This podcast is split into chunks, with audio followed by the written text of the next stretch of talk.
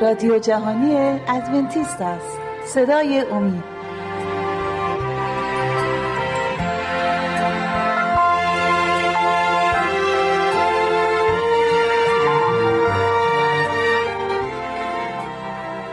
بینندگان و شنوندگان عزیز صدای امید در خدمت شما هستیم با چهل و یکمی برنامه از سری برنامه های مشایق و انبیا در کتاب مقدس. امروز رو بحث امروز رو انتخاب کردیم از کتاب اعداد فصل 25 از خوش اومدید به برنامه خودتون. همونطور که مستحضر هستید با بخش از فصل 25 کتاب اعداد انتخاب کردیم تحت عنوان ارتداد در اردن.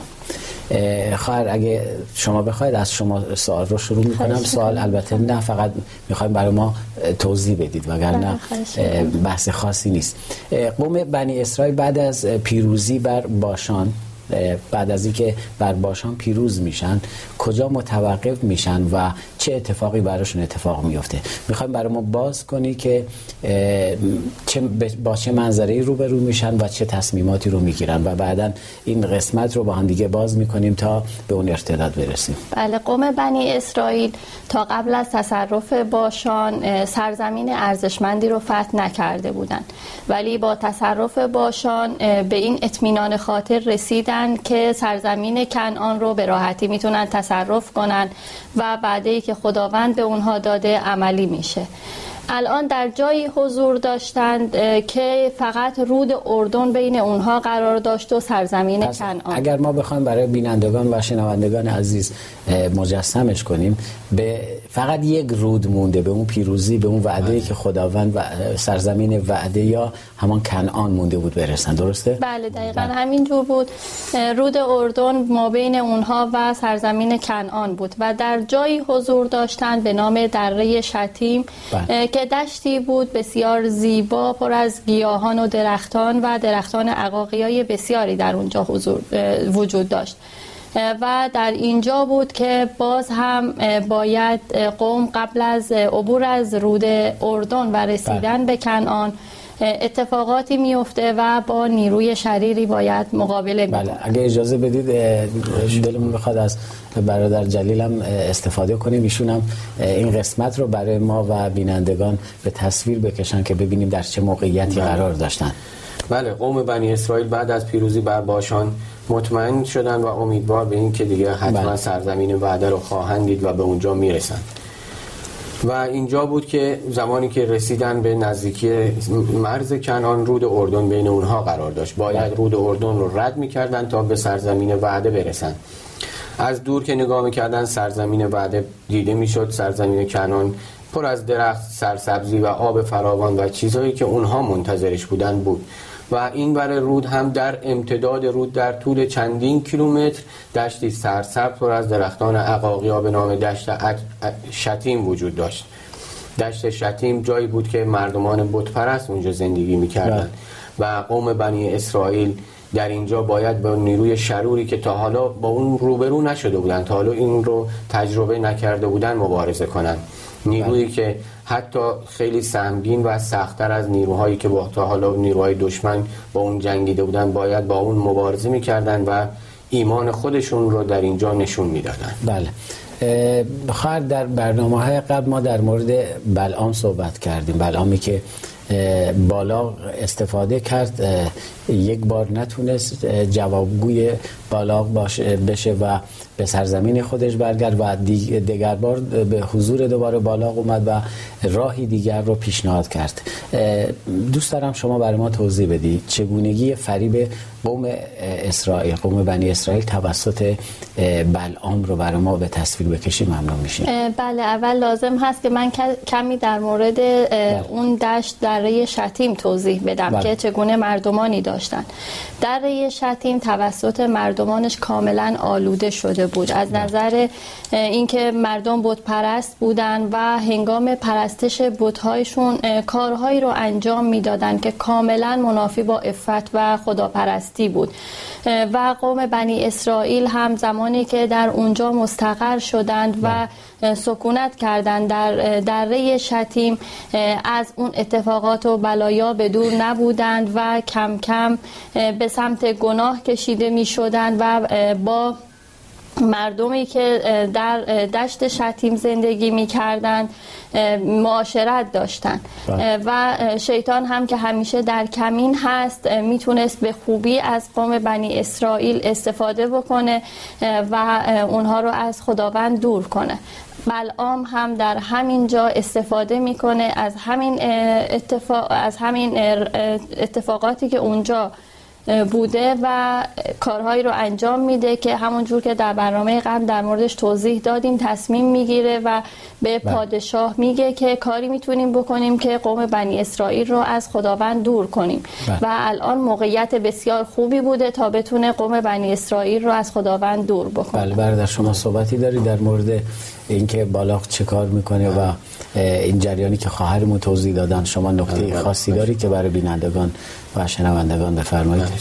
زمانی که قوم بنی اسرائیل به اونجا رسیدن زندگی راحتی پیدا کردن. تا حالا تو صحرا و بیابون بودن و موقعی که اینجا رسیده بودن و آرامش رسیده بودن در کنار درختان و سرسبزی و همه اینها و این زندگی راحت باعث شد که وسوسه های شیطان در اونها کار کنه و فریب اونها رو بخورن. اینجا بود که بلعام استفاده می‌کنه ابتدا استفاده می‌کنه از زنان برای فریب قوم بنی اسرائیل بله. ابتدا مخفیانه اونها به اردوگاه رفت آمد پیدا می‌کنن و کم کم این رفت آمدها علنی میشه و موسا هم که می‌بینیم خودش رو داشته آماده می‌کرده برای اینکه وارد بشن قوم بنی اسرائیل به سرزمین کنعان و بله. توجهی به این اوضاع نداشته و همین باعث میشه که کم کم رفت آمد زنان علنی بشه برن در اردوگاه و بتونن توسط فرمان هایی که از بلعام و از پادشاه بالاغ می‌گیرن بتونن قوم بنی اسرائیل رو به سمت بتپرستی هدایت بله. شما در مورد زنان صحبت کردی که بلعام زنهایی رو به اردوگاه یا به سرزمینی که قوم بنی اسرائیل اونجا بودن میفرسته.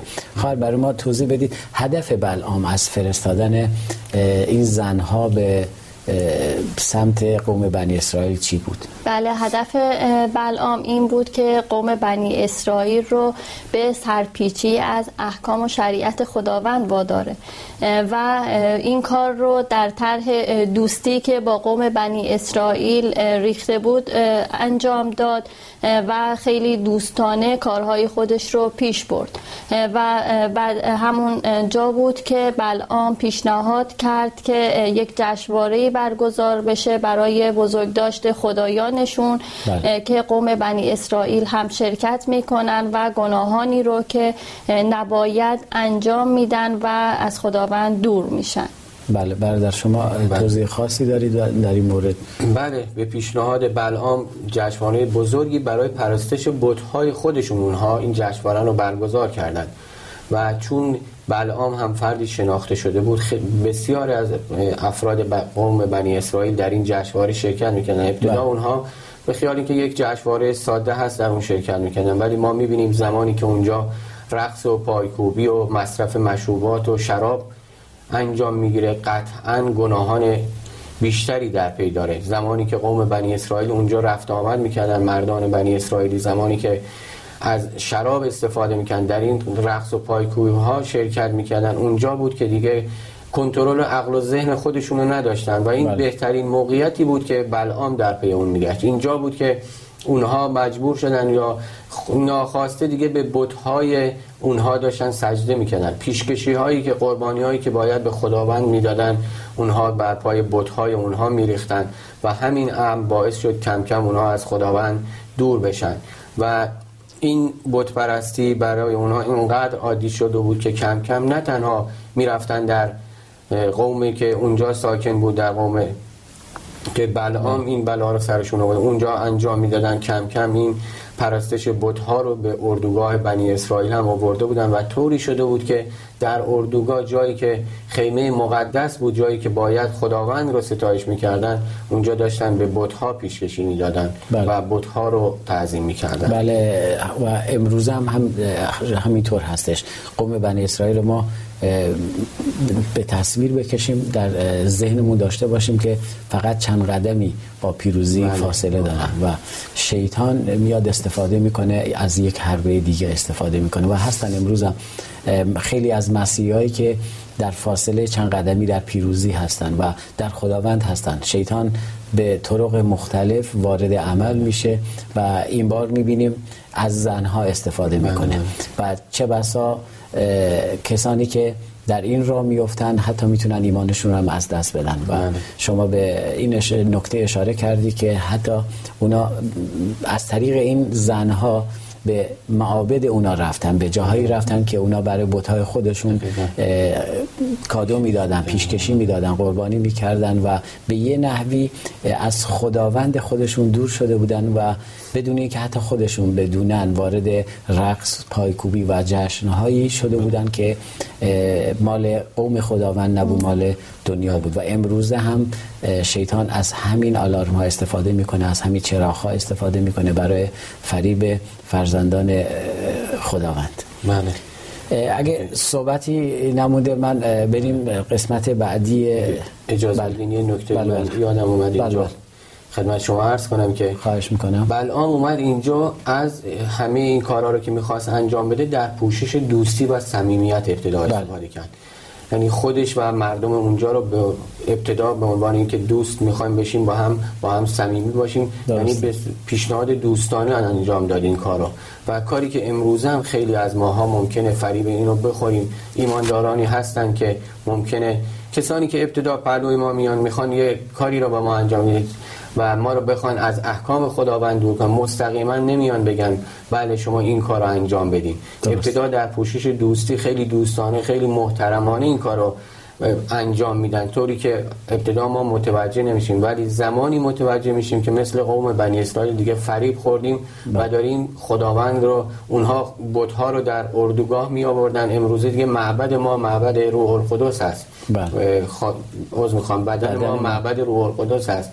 و طوری میشه که ما دیگه داریم انگار بتها رو در معبد روح القدس و در ذهن خودمون داریم بله. رو پرستش می‌کنیم همونطوری هستش که شما میفرمایید اگر شیطان از روز اول بگه من شیطان هستم و اومدم شما رو فریب بدم قطعا هیچ ایمانداری فریب نخواهد خورد فقط از این حربه استفاده می‌کنه به عنوان دوست به عنوان رفیق به عنوان کسی که دست دوستی به سمت شما دراز می‌کنه. میاد جلو و سرآخر می‌بینیم که ایمانداری در بین غیر ایماندارا هستش و حتی می‌تونه ایمانش هم انکار کنه. بله. بحث رو بعد از استراحت کوتاهی با بینندگان و شنوندگان عزیز ادامه میدیم. بینندگان و شنوندگان عزیز ما رو کمک کنی با, با ایمیل هایی که به آدرس ایمیلی که بر روی صفحات تلویزیونتون می‌بینید برای ما نامه بفرستید. انتقادات شما می‌تونه ما رو خیلی خیلی کمک کنه در اینکه بتونیم در آینده برنامه های بهتری رو برای شما تدارک ببینیم. تا شما استراحت کوتاهی می‌کنید من و همکارانم نیز برخواهیم گشت.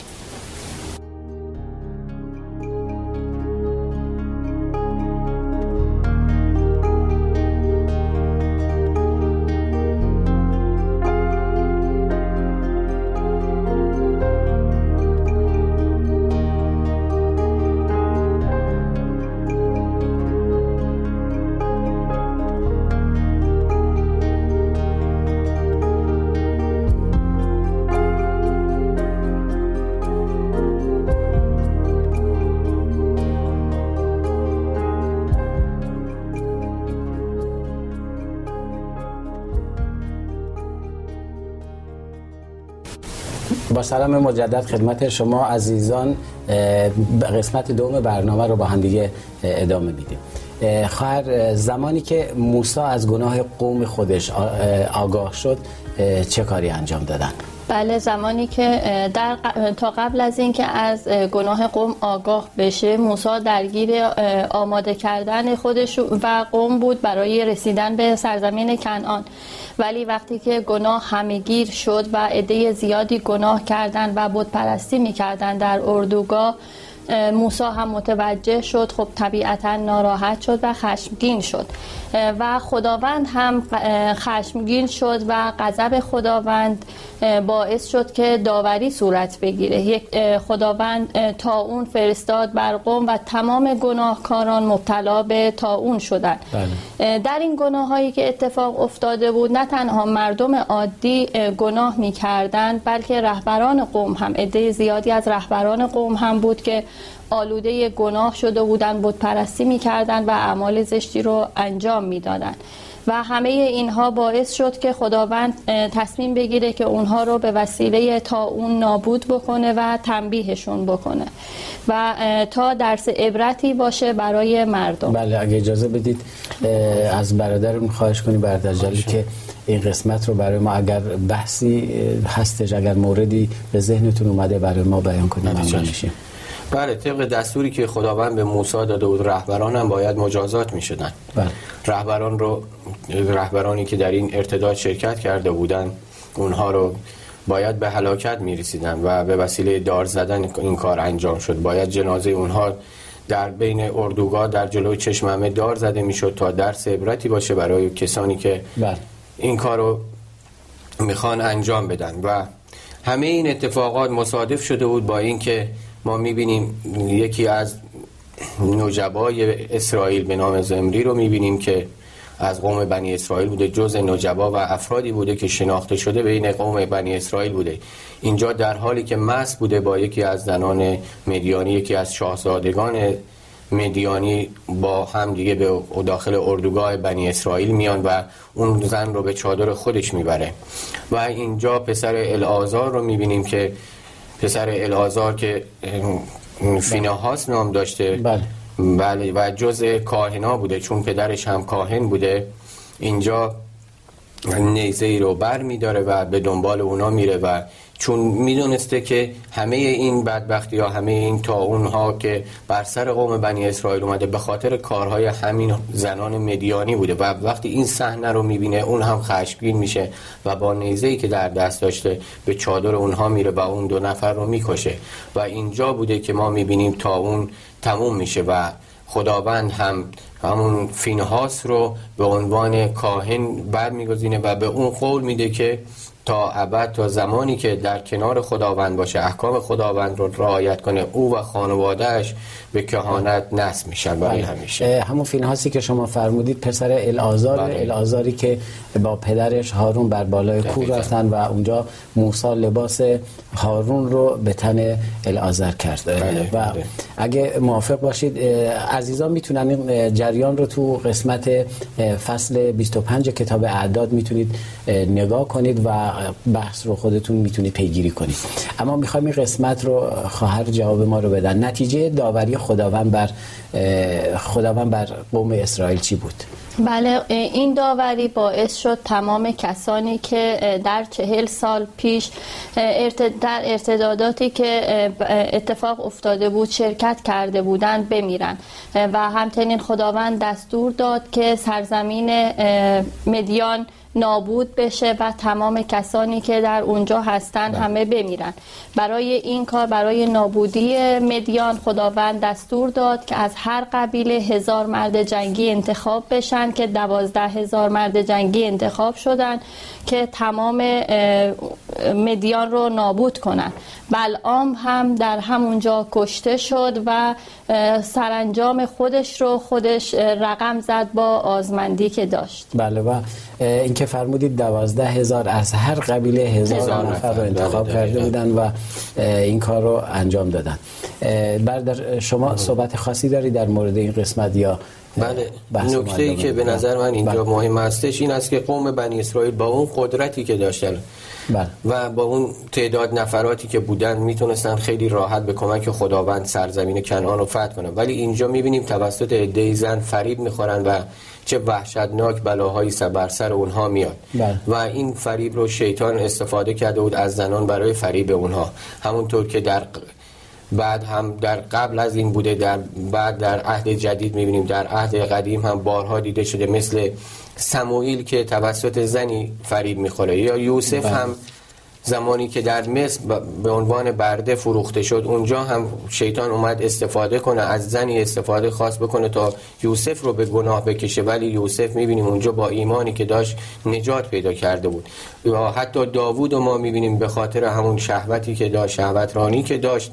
باعث لغزش اون شد و همه اینها درس عبرتی می‌تونه در زندگی امروز ما باشه که ما خیلی بله. راحت همونطور که درست ایمان داریم نجات داریم ولی خیلی راحت هم می‌تونیم اگر ایمانمون ضعیف باشه اگر درست فکر نکنیم می‌تونیم قطعا فریب شیطان رو بخوریم و به گناه کشیده بشیم بله ممنون از توضیحات کاملتون اگر اجازه بدید از کتاب اول قرنتیان فصل ده دقیقا نوشته سرتیتر فصل ده نوشته درس عبرت از پرستی اسرائیل. من می‌خوام از آیه 11 و 12 رو بخونم. میگه این امور چون نمونه بر آنان واقع گردید و نوشته شد تا عبرتی باشد برای ما که در زمانی به سر می‌بریم که غایت همه اسرا تحقق یافته است. پس آنکه گمان می‌کند استوار است به هوش باشد که نیفتد. این بهترین شاید هشداری باشه برای ما. و می‌خوام بحث رو شما ادامه بدید خواهر. سرگذشت با توجه به این آیی که گفتم و با توجه به سرگذشت قوم بنی اسرائیل سرگذشت قوم بنی اسرائیل در شتیم در همون جایی که شما فرمودید هنوز به سرزمین وعده نرسیده بودن. چه درسی برای زندگی امروز ما و کل کلیسا کل عزیزانی که حس می‌کنیم که ما نجات رو داریم. چه کسایی که نجات رو داریم چه کسایی نجات رو ندارن و چه کسانی که فقط یک مسیحی ساده هستیم و حتی کسانی که احساس می‌کنیم جزو رهبرها هستیم و مسئولیت هایی رو در کلیسا داریم. می‌تونه داشته باشه. البته این, این سوال رو دوست دارم. هم شما توضیح بدید هم برادر اگه پیغامی دارم. برای بیننده ها و شنونده های عزیز بفرمایید. ببخشید. با توجه به همونطور که امروز در موردش صحبت کردیم قوم بنی اسرائیل در ابتدا توسط سرگرمی ها و جشن ها بود که فریب خوردن و بله. شیطان تونست از همون سرگرمی ها استفاده بکنه و اونها رو فریب بده امروزه هم هستند بسیار سرگرمی ها جشن ها مراسمی هستند که باعث میشن که شیطان اونها رو رهبری می‌کنه و می‌تونه به راحتی عامل فریبی برای ما بشه بله. حتی جشن ها و مراسمی هستن که مخصوص ما مسیحیان هست ولی خب طوری طراحی شدن که ما رو از خداوند دور می‌کنن. ببخشید من وسط صحبتتون اومدم چون برام خیلی جالب بود.